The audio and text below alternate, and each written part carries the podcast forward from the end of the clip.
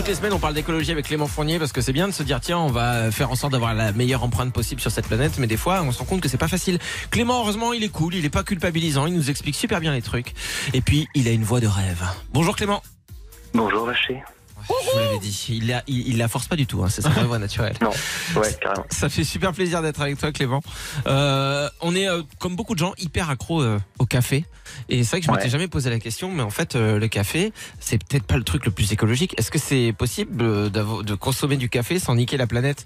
Parce qu'on est d'accord que ça pousse pas en France. Eh, tu sais quoi? C'est ton moment, explique-nous tout ça. Ouais, c'est ça, ça pousse pas en France, ça pousse seulement sous certains climats et c'est assez difficile à cultiver et donc ça engendre forcément pas mal de problèmes à la fois écologiques et sociaux. Donc il y a les deux dimensions, il y a la dimension environnementale et la dimension sociale avec les conditions de travail qui sont qu'on a sur les exploitations de café. Ouais. Donc sur le plan environnemental, ce qui est compliqué, c'est que ça pousse en zone forestière. Le café normalement, naturellement, c'est un arbre qui pousse dans les forêts tropicales. Donc forcément, quand on veut faire du café, les producteurs sont souvent amenés à faire de la déforestation.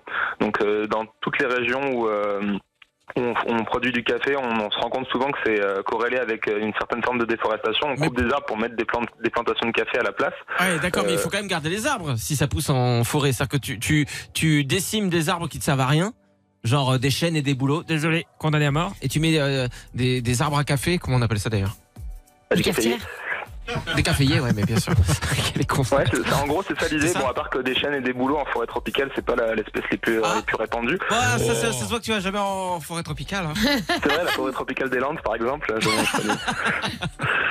Non, en vrai, c'est un peu l'idée, sauf que, en fait, les arbres qu'on coupe, ils servent pas à rien. C'est-à-dire qu'ils sont des réserves de biodiversité, ils stockent du CO2. Ben oui. Et donc, on les coupe pour faire pousser du café en monoculture, alors qu'en vrai, le café, naturellement, il pousse ce qu'on appelle sous canopée, c'est-à-dire sous des arbres, d'autres types d'arbres qui sont souvent plus grands et qui font qu'ils poussent un petit peu à l'ombre. Et ça fait souvent des meilleurs cafés, des cafés plus productifs. Mais par contre, ça coûte plus cher de le produire comme ça, parce qu'évidemment, quand t'es pas en monoculture, bah, pour récolter le café, c'est plus compliqué. Ouais. Voilà. Donc ça nécessite de faire un vrai travail d'agroforesterie et ça c'est assez compliqué.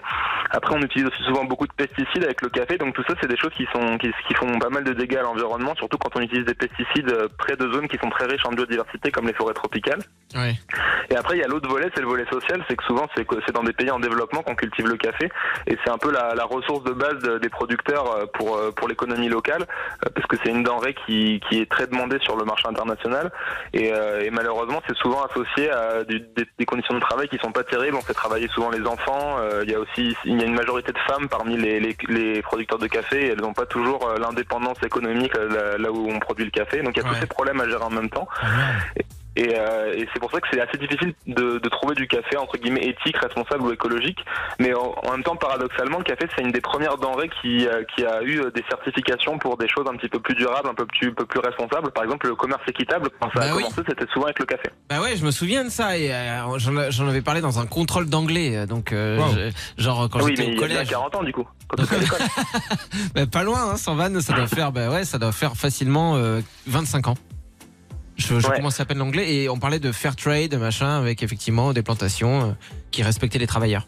Ouais, exactement. En fait, du coup, c'est thé, café, tous ces produits-là qui viennent souvent des produits en développement qui ont mené aux premières certifications commerce équitable. Et en fait, c'est encore aujourd'hui, c'est un des labels qu'on peut utiliser pour savoir si notre café il est plus ou moins éthique. C'est de regarder s'il a un label. Alors il y en a plusieurs. Il y a le label commerce équitable qui regarde notamment les conditions de travail, mais souvent associé à ça, il y a la notion d'environnement. Parfois, commerce équitable, c'est bio en même temps. Donc ça, après, ouais, vas-y, j'allais dire ça, c'est si on veut du moins pire en gros.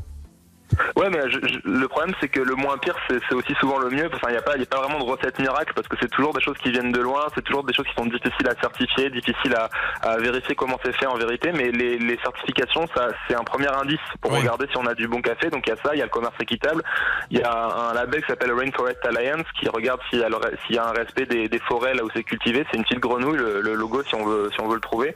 Il y a le label Bird Friendly qui regarde aussi un petit peu s'il y a une prise en compte des caractéristiques de la forêt et de la protection des oiseaux migrateurs qui vont avec. Ouais. Il y a évidemment le label bio.